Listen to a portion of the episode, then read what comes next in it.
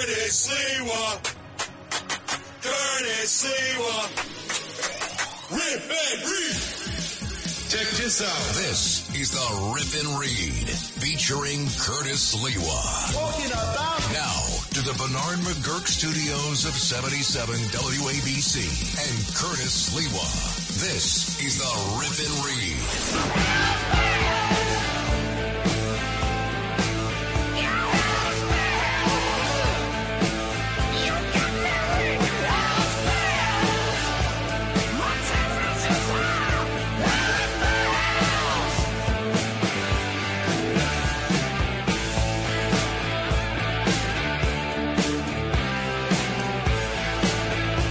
When you go down into the bowels of New York City, into the vast subway system, it is a seething cesspool of criminal activity, of homeless who live there, of the emotionally disturbed, of flotsam and jetsam, the smell of urine and defecation and decay of the system.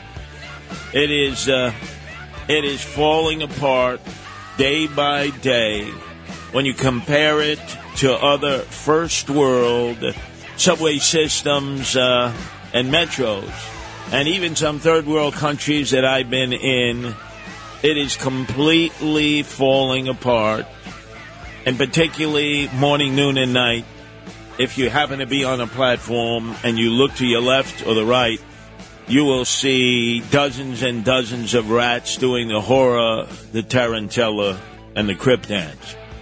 But anyway, today is one of those two days of the week that Nancy Sliwa joins us on the Rip and Read for the deep dive. And one of the many subject matters that she has latched herself onto is the de- decay of the mass transit system in our tri state area.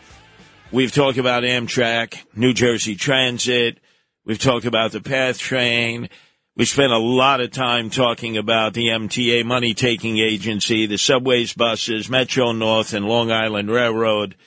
But the ultimate uh, system that is in need of a colonic and the Roto-Rooter man to go in there and just deal with the incredible amount of crime and all the perverts that hang out there and want to prove to women that they're not suffering from um, uh, and an inability to uh, perform as a man, but because they want to show you that they're turgid and not flaccid. Erectile dysfunction. It's the subway system of New York. And yesterday at the weekly press conference of Eric Adams, he wanted to assure everyone, even though the crime is skyrocketing in the subway, the technology is ultimately the cure for that. Embracing technology as part of our transit and our citywide police operation makes our job easier and allow our manpower to be used better. I remember Nancy. Uh, he said on a previous occasion that he's a tech buff, right? Well, yeah, supposedly that that's his claim to fame. When he was in the NYPD, he's all about stats. He's all about technology. So um, sadly, just this past week, Robbie Robot was put into early retirement.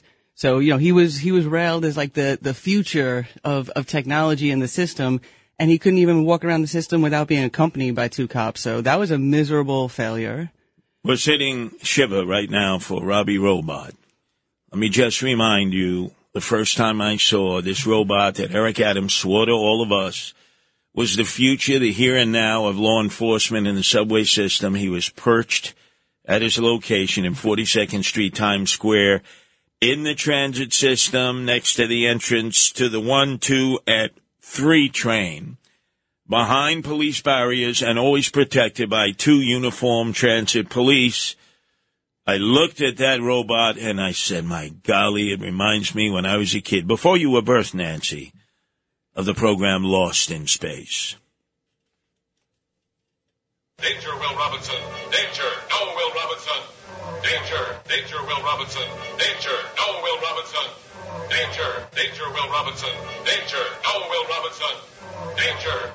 So, you see, Nancy, uh, could you explain to the audience, because I'm ready to break down. My, my very dear buddy, I did so many videos with Robbie the robot there of the transit police he will no longer be on patrol. Yeah, I mean, they, they did very little um, you know, research into whether or not the concept of something like this would work in a transit station, which they should have done because unfortunately Robbie Robot doesn't have legs, so he can't take the steps. And so that's problem number one. He was forced to like spin in a circle.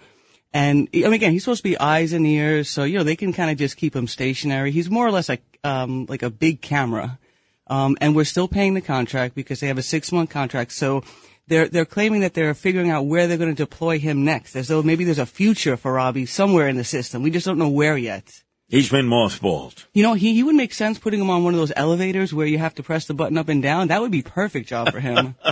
You mean up at 191st Street, where they have that uh, that sort of uh, low budget barrier to keep you from falling into the tracks? That's a horrible station. Oh God!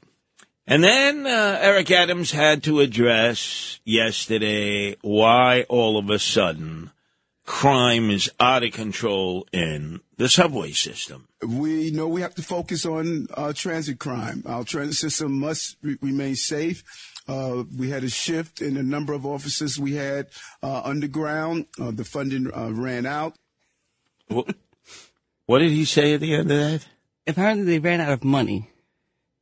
Well, how could they run out of money? They're giving all this money to the illegal aliens. He, he put his hands in his pockets. There wasn't anything left.